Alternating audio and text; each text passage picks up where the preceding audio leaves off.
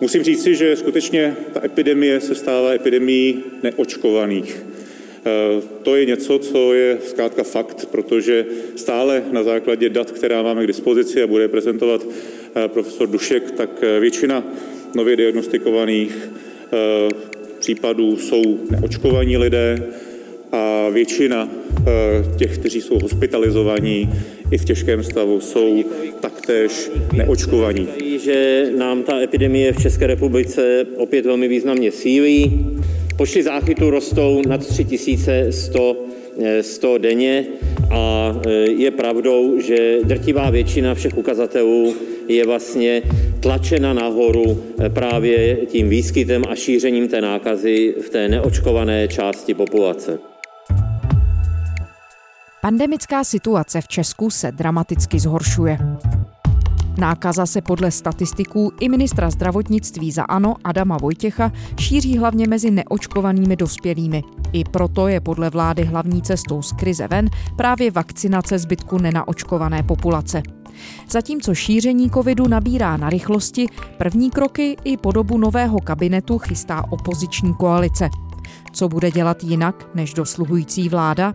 Jak moc toho víme o její plánované covidové strategii a opatřeních, jak šíření koronaviru zpomalit? Je středa 27. října. Tady je Lenka Kabrhelová a Vinohradská 12. Spravodajský podcast Českého rozhlasu.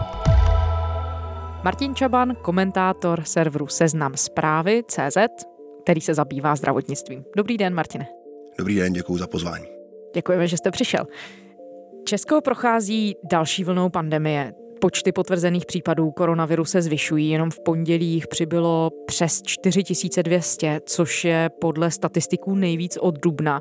Podle ministra Adama Vojtěcha ano, ta nejnovější vlna potrvá ještě několik týdnů a vláda už zpřísnila opatření, jak víme, například neočkovaní od listopadu nebudou mít přístup k testům zdarma. Těch opatření je samozřejmě víc. Když se na to díváte, Martine, perspektivou toho, jaká opatření se doteď zaváděla, jak velký průlom to je ze strany toho dosluhujícího kabinetu Andreje Babiše v porovnání s dosavadním řešením pandemické krize? No, z pohledu toho posledního půl roku, řekněme, je to samozřejmě poměrně velký průlom, protože na Andrej Babišovi, ale hlavně na Adamu Vojtěchovi je vidět, že už ho nečekají žádné další politické boje ve smyslu volebním. Takže vláda se v tuhle chvíli pouští do opatření, která by asi v nějakém předvolebním čase s vidinou hrozící ztráty voličských hlasů nezaváděla. To je přesně model zastavení proplácení testů z veřejného zdravotního pojištění což je věc, o které se mluvilo už před volbami. Někdy tuším, že ty debaty začínaly někdy kolem září. To se všechno jako zrušilo právě z obav o volební výsledek a teď k tomu vláda přistupuje, protože už nemá politicky v tuhle chvíli co ztratit. Zároveň v tuhle chvíli se chystá předávka moci, utváří se nám tu už nová vláda. Co všechno víme o jejich plánech, na kterých se teď politici té opoziční koalice dohadují, jak chtějí postupovat v té nové vlně té pandemické krize? Tak ona ta momentální situace je trošku zvláštní. To je potřeba si říct. Myslím, že společenští filozofové by třeba řekli, že prožíváme něco jako interregnum, nějaké mezivládí, kdy vlastně jedna moc už je jakoby na ústupu a druhá ještě není plně sformovaná. A v takové situaci se ty hranice těch rolí trošku rozmlčují a není úplně lehké se v ní pohybovat. Ostatně ani nevíme, jak vlastně o těch nastupujících politicích máme mluvit. Je to ještě opozice, nebo je to už nastupující vláda, nebo tak. Takže teď těch pár týdnů bude trošku nepříjemný v tomhle pohledu, ale když to vemu praktičtěji, končící opozice a nastupující vláda, tedy ty dvě koalice, které skládají v tuhle chvíli budoucí vládu, tak vlastně dosud nedokázali nějakým způsobem svléknout ty opoziční kabáty. A trošičku jako setrvačností pokračují v tom, co předváděli během předvolební kampaně. Čili zaznívá spousta kritiky na adresu vlády o různé chaotičnosti a nepřehlednosti a podobně, ale je vlastně velmi těžké teď v tuhle chvíli hádat, co se bude dít, až k tomu předání moci dojde. Víme, že některé kroky, které teď zavádí vláda Andreje Babiše, jak se opozice vysloveně nelíbí.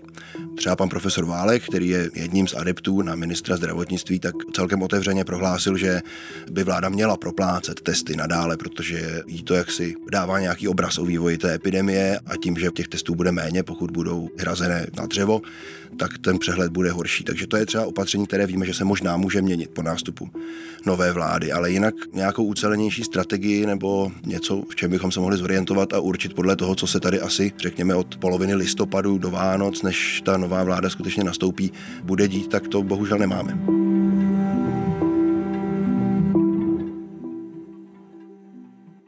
Můžeme se podívat na to, jak spolu obě ty strany, ta vládní dosluhující a vládní nastupující, jak spolu komunikují. My víme, že vláda pozvala na zasedání Rady pro zdravotní rizika kandidáta na ministra zdravotnictví, zmiňovaného Vlastimila Válka z TOP 09, který ale tu účast odmítá. Víme, proč se opozice do toho kontaktu s vládou tak nehrne a tak se mu brání. Víme, ta komunikace je nešťastná, to je potřeba říct. Na začátku samozřejmě úplně optimální by bylo, kdyby to předání té moci v téhle agendě bylo pokud možno co nejplynulejší a ta vláda a opozice spolu dokázali nějakým způsobem komunikovat lépe. Ale na druhé straně myslím si, že ta nešikovnost nebo ta neochota reálně se spolu bavit je na obou stranách, že tady těžko budeme hledat nějakého hlavního vyníka.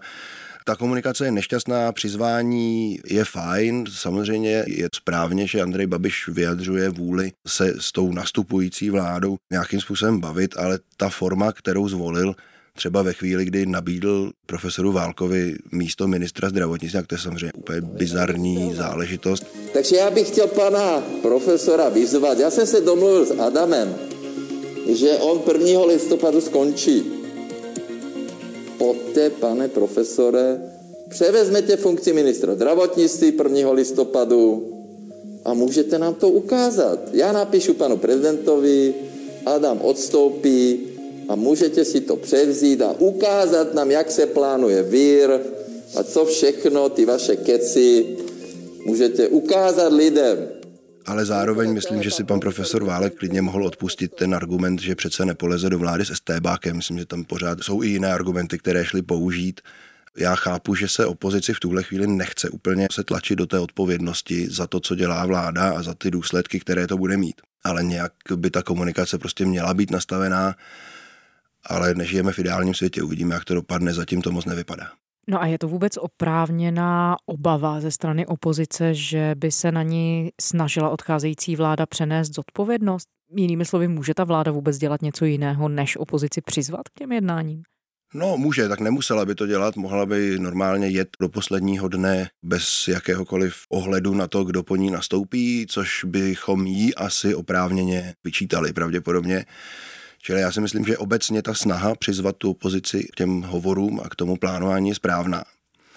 Ale myslím, že z obou stran je v tom nějaká míra alibismu, že opozice se obává toho, aby právě pak na ní vláda nepřehodila část nějaké odpovědnosti, kterou ona vlastně teďka ještě nemá, nemá nástroje k tomu, aby ji nesla, protože prostě není ještě ani oficiálně pověřená tím, že bude tou příští vládou. Nevíme, co se bude dít v příštích týdnech.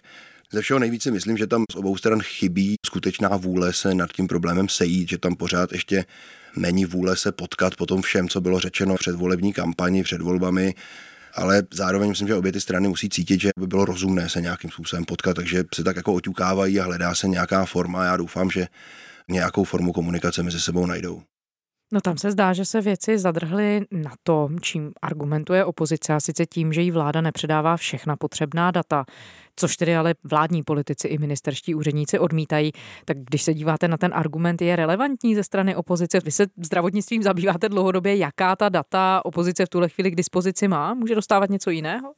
Asi může dostávat něco jiného. Já jsem samozřejmě tyhle ty argumenty slyšel, že není dostatek dát a mluvil o tom, jak profesor Válek, tak třeba docent Svoboda a spousta členů toho antikovid týmu opozičního. Všechna ta data, která máme, jsou data, řekněme, statistická. Profesor Dušek je statistika, spočítá statisticky, kolik je nemocných a e, z té křivky bude odhadovat, kolik jich bude. To, co my potřebujeme vědět, jaká je varianta těch mutací, který ten virus má, které, které viry se teď projevují, jako které typy toho viru se projevují jako nositelé té infekce, jaká je doba přenosu té infekce, protože se zdá, že se zkracuje. Všechny tyto údaje potřebujeme vědět, abychom tu predikci, tu medicínskou predikci, nejenom tu, tu číselnou, mohli udělat a mohli podle toho reagovat. Protože... My ty stanoviska jako antikovid tým koalice spolu eh, budeme vydávat i nadále, eh, budeme se chovat velmi zodpovědně, máme k tomu týmy odborníků, ale eh, samozřejmě nemáme k dispozici ta data, která případně potřebujeme.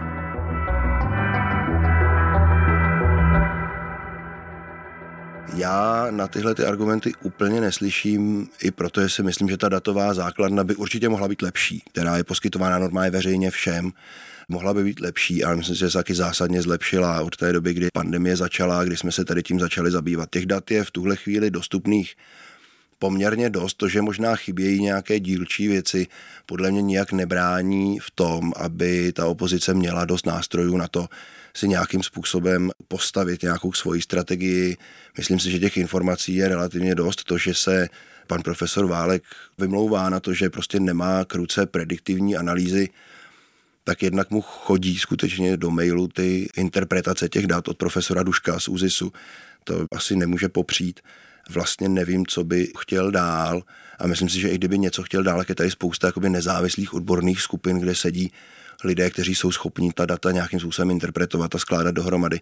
A pokud tedy opozici chybí ta expertíza na práci s otevřenými daty, tak si myslím, že by to měla spíš rychle napravit a ne se na to vymlouvat. No jak jsme to zmiňovali, tohle všechno se děje ve chvíli, kdy ta pandemie nabírá na rychlosti. Jaké důsledky to tedy má, ta situace, když jste mluvil o tom, že tu je nějaké interregnum, nějaké mezivládní období, které se tak trochu možná z hlediska covidu může zdát jako vákuum. Nedopadne to situací, že dva se hádají a covid se šíří dále, který říkal minulý týden náš kolega Matěj Skalický. Já úplně přesně nevím, jaké to mezivládě bude mít vliv na to, jak se budeme dál chovat vůči opatřením a vůči epidemii. To si netroufám úplně odhadnout. Uměl bych si určitě představit tu ideální situaci, kdy skutečně vláda a opozice vystoupí na společné tiskové konferenci a vemou se kolem ramena, shodnou se na tom, že prostě boj s covidem není úplně ta věc, na které by se měl ten boj nějak ideologicky štěpit a že je prostě potřeba tam zachovat nějakou kontinuitu. Ale to se nestane, to víme, to už je jako zjevné. Takže jak to bude dál, uvidíme. No, jako v lidech je nepochybně hodně naštvanosti, už asi těžko budeme někde oživovat takový ten loňský jarní entuziasmus, kdy jsme všichni cítili, že je potřeba zapojit všechny síly. To budeme hledat v sobě už složitě. Nicméně třeba je vidět, že asi některá ta opatření, která přijala vláda teď, ať už jde o to neproplácení testů nebo ten obecný tlak na neočkované, má nějaké účinky pravděpodobně, protože ty statistiky těch registrací k prvním dávkám skutečně znatelně rostou. Já jsem dneska s chodou okolností, když jsem sem jel, tak jsem šel přes hlavní nádraží, kde skutečně zase byla fronta minimálně 60-70 lidí před tím očkovacím centrem. Tak tohle se zdá, že bude fungovat, já doufám, že to bude fungovat. A u toho zřejmě nějakým způsobem zůstaneme, protože ta opozice, která nastupuje, ta budoucí vláda, má očkování za svoji prioritu a těžko bude podlamovat nějaké opatření, které zjevně ten zájem o to očkování nějakým způsobem zvýšilo. Každopádně se zdá, že jednak ten tlak a jednak i možná strach z těch čísel, která už jsme se naučili za ten rok a půl všichni aspoň bazálně interpretovat, když vidíme, že to letí tímhle způsobem nahoru, tak to v nás vyvolává nějakou obavu a víme, že ta situace je vážná, tak možná i tahle ta obava, když nechci mluvit úplně o strachu, také pomohla tomu, že se lidé jdou více očkovat. Takže musíme doufat. Nemyslím si každopádně, že by s nástupem nové vlády nějak zásadně vzrostla ta důvěra vůči těm vládním opatřením a vůči tomu, jak se stát s pandemí potýká. To si myslím, že se nestane. Bavili jsme se také dnes o struktuře případné budoucí vlády. Důkladně se těm otázkám věnujeme, protože chceme, aby vláda působila kompetentně, akčně, dokázala lidem vysvětlovat věci, které dělá a chceme, aby měla takovou strukturu, abychom byli schopni naplňovat program politické změny a programy, se kterými obě naše koalice šly do voleb a získali důvěru občanů. E, tato jednání budou ještě nějakou chvíli pokračovat, ale máme velmi ambiciozní časový plán, který jsme veřejnosti sdělili. To je, že bychom chtěli, aby do 8. listopadu jsme byli schopni podepsat koaliční smlouvu, včetně, eh, včetně těch programových dokumentů.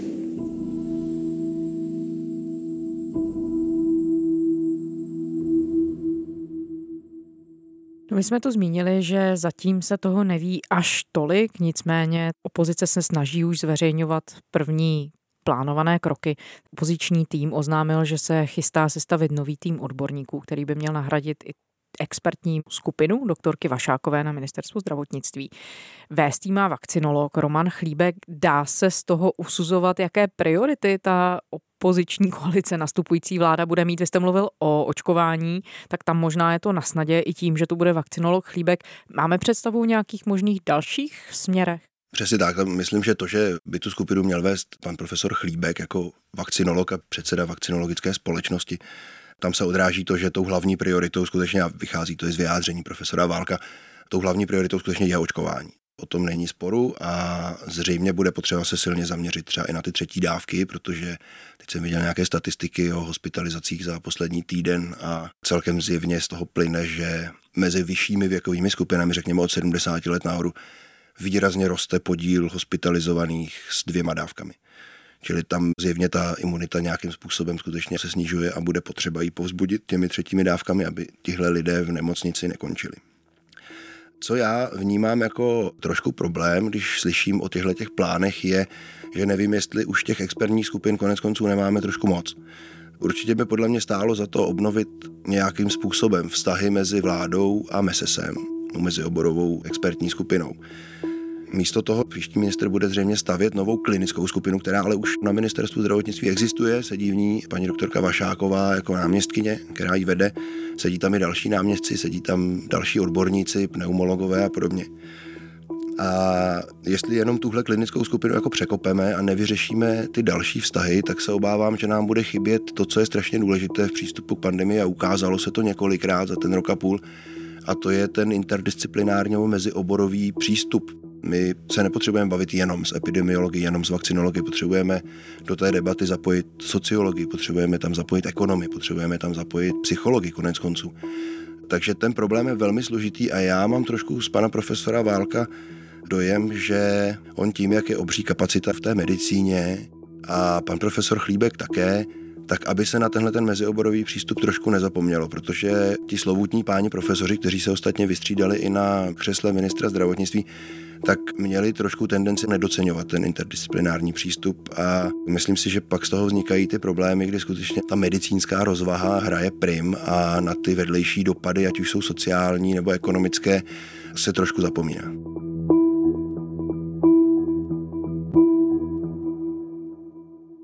Když se podíváme na to, jaký přístup volí v té současné situaci, která je stejná i za hranicemi. Vidíme, že COVID se šíří rychle i v okolních zemích. Tak jaký přístup volí okolní země? Některé přistupují k povinnému očkování. V Česku debata na tohle téma zdá se není příliš daleko a dokonce se zdá, že vlastně není ani aktuální. Víme, jak se k téhle otázce staví právě ta nastupující opoziční koalice?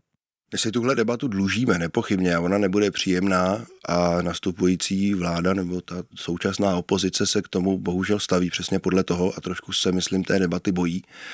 Je pravda, že vlastně asi nikde, nerad bych se pletl, ale myslím si, že nikde na světě nepřistoupili k plošnému povinnému očkování. Pořád se bavíme o tom, že třeba na jihu Evropy se povinně očkují zdravotníci, pracovníci v sociálních službách. Myslím si, že někde se debatovalo o učitelích.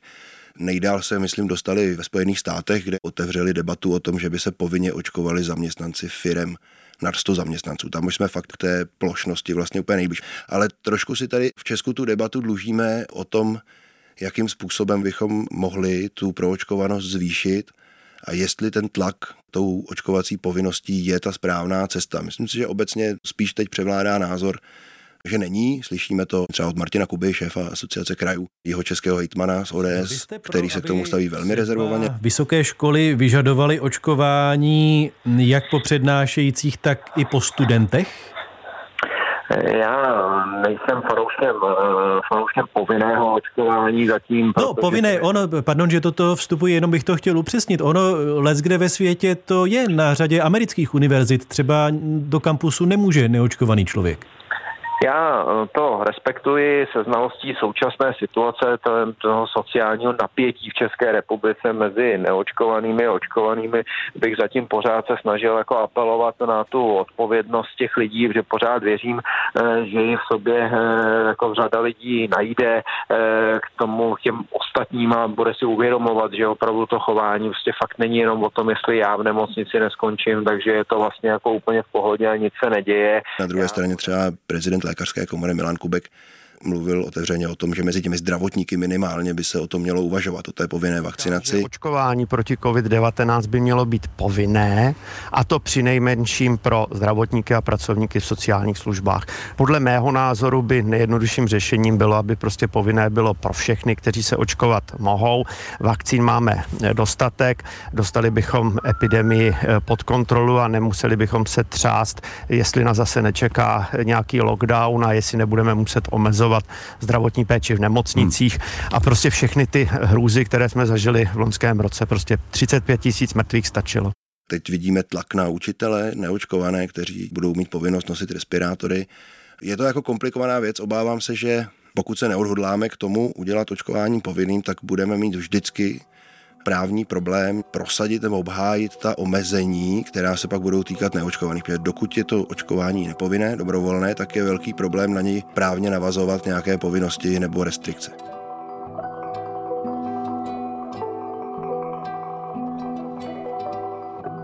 A zároveň se asi dá říct, že stát možná tu zodpovědnost částečně přehazuje na firmy, protože víme, že některé velké firmy, třeba automobilka Škoda, už pro nějaké pozice de facto povinné očkování zavedla a tam jistě se asi taky dá čekat nějaká právní debata uvnitř těch samotných třeba korporací nebo společností. Určitě u těchto těch firm hodně záleží na tom, jak se k tomu postaví odbory. Pak samozřejmě hrozí nějaké soudní spory nějakých zaměstnanců, kterým se to nebude líbit. To nepochybně nás také čeká. Otázka s přehazováním odpovědnosti na firmy, já bych byl opatrný. Já si myslím, že ty firmy jsou poměrně ochotné za to tu odpovědnost převzít a pokud to vláda neudělá úplně alibisticky, tak si myslím, že to je jeden z nástrojů, jak té proočkovanosti pomoct, aniž bychom tedy dělali to očkování povinným úplně jako celoplošně. Ale je to debata, která není úplně rozvinutá ještě v Česku a nepochybně nás čeká. A je nějaká odpověď na to, a teď já rozumím tomu, že to je otázka za milion dolarů, ale proč je povinné očkování tak politicky neprůchozí? Co se vlastně stalo, že se za A ta debata evidentně ani nedaří ji otevřít, ale za B víme, že tu existují povinné dětské vakcíny, lidé se očkují, když jedou do zahraničí, vlastně ta ochota jistá v některých těch segmentech tady je. Tak proč není, co se týče covidu? Do toho asi vstupuje víc problémů. Vláda od začátku co přišly první vakcíny, postavila to očkování jako dobrovolné a vlastně to nemohla asi udělat jinak, i vzhledem k tomu, že ty vakcíny byly schvalovány v tom podmíněném režimu. To je jako jeden problém, který mimochodem pořád platí. V Americe už Pfizer dostal plnou registraci, ale Evropská léková agentura zatím se k tomu nemá. Dá se to asi očekávat, ale ještě to není. Takže to je jedna překážka k zavedení té očkovací povinnosti. Druhá překážka je politická v tom, že tady vláda i nejenom, ale i svojí neúplně šikovnou kampaní a komunikací prostě nechala dost silně rozjet ty antivaxerské skupiny. Jejich vliv na sociálních sítích je velký, přestože si myslím, že těch úplně zavilých stoupenců tadyhle těch konspiračních teorií a těch nesmyslů, které kolují po Facebooku, tak je relativně málo, tak to pořád nějakým způsobem zasívá nějakou pochybnost mezi ty lidi, kterým to třeba připadá trochu bláznivé, ale říkají si, jestli na tom náhodu není něco pravdy. Myslím si, že třeba slovenské ministerstvo zdravotnictví v tomhle odvádělo lepší práci, kdy skutečně snaživě a graficky lákavě a hezky vysvětlovalo, proč ta vakcína byla schválena rychle proč byla vyvinuta rychle, jak je to s mRNA technologií a tak dále. Tady si myslím, že to vláda možná trošku zanedbala a myslím si, že jakoby na nějaké dohánění už je v tuhle chvíli pozdě. Jo. Takže ten problém je opravdu v tom, že tady se kolem očkování podařilo rozjet kulturní válku a v takové situaci je extrémně citlivé a politicky nevděčné a vlastně i politicky nemožné asi zavádět očkovací povinnost. Takže myslím si, že v nejbližší době se jí nedočkáme a ta debata bude skutečně složitá.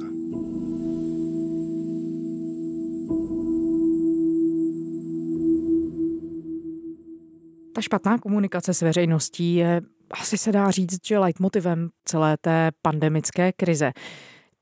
Teď aniž bych se chtěla dopustit nějakých argumentačních faulů, protože víme, že ta opoziční koalice ještě není u moci, ale když se podíváme na to, jakým způsobem komunikuje ona a jakým způsobem komunikovala vláda, vidíme tu nějaký zásadní rozdíl? Já tam nějaký úplně jako systémový rozdíl teda nevidím, musím říct. Může se stát, že až tam nová vláda nastoupí, tak se třeba změní ten styl té komunikace. Trochu já nemám velké požadavky vlastně, ale bylo by žádoucí, aby se to někam posunulo. Mělo by dojít k nějakému zpřehlednění. Teď jsem byl skutečně smutný z toho, když ta předposlední tisková konference, kde Adam Vojtěch oznamoval ta zpřísnění ohledně neproplácení testů a podobně, tak tam zase moji kolegové ze spravodajství různých redakcí museli fungovat jako překladatelé, jako nějaký doplňovači těch informací, na které se na té tiskové konferenci zapomnělo. Věta Adama Vojtěcha, že nejde všechny výjimky vyjmenovat během tiskové konference, je strašně nešťastná. Myslím si, že je taková jako signifikantní pro to, co je na té vládní komunikaci dosavení špatně. A pokud by se tohle povedlo opozici změnit, celá ta komunikace byla přehlednější a srozumitelnější a možná nebyla postavená na desítkách a stovkách výjimek, z nich vždycky na některou zapomenete a pak ji musíme složitě hledat v těch mimořádných opatřeních, kde jsou schované v komplikovaných právních formulacích, tak to by byl velký pokrok a víc bych vlastně ani nechtěl.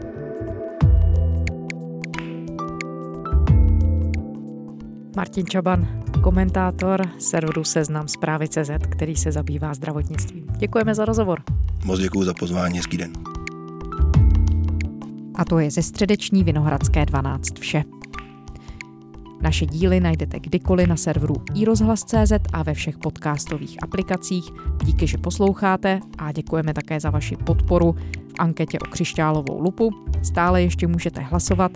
Odkaz najdete na našem Instagramu a také na serveru iRozhlas.cz. A naše adresa vinohradská 12 zavináč rozhlas.cz. To byla Lenka Kabrhelová. Pěkný státní svátek. Těším se v pátek.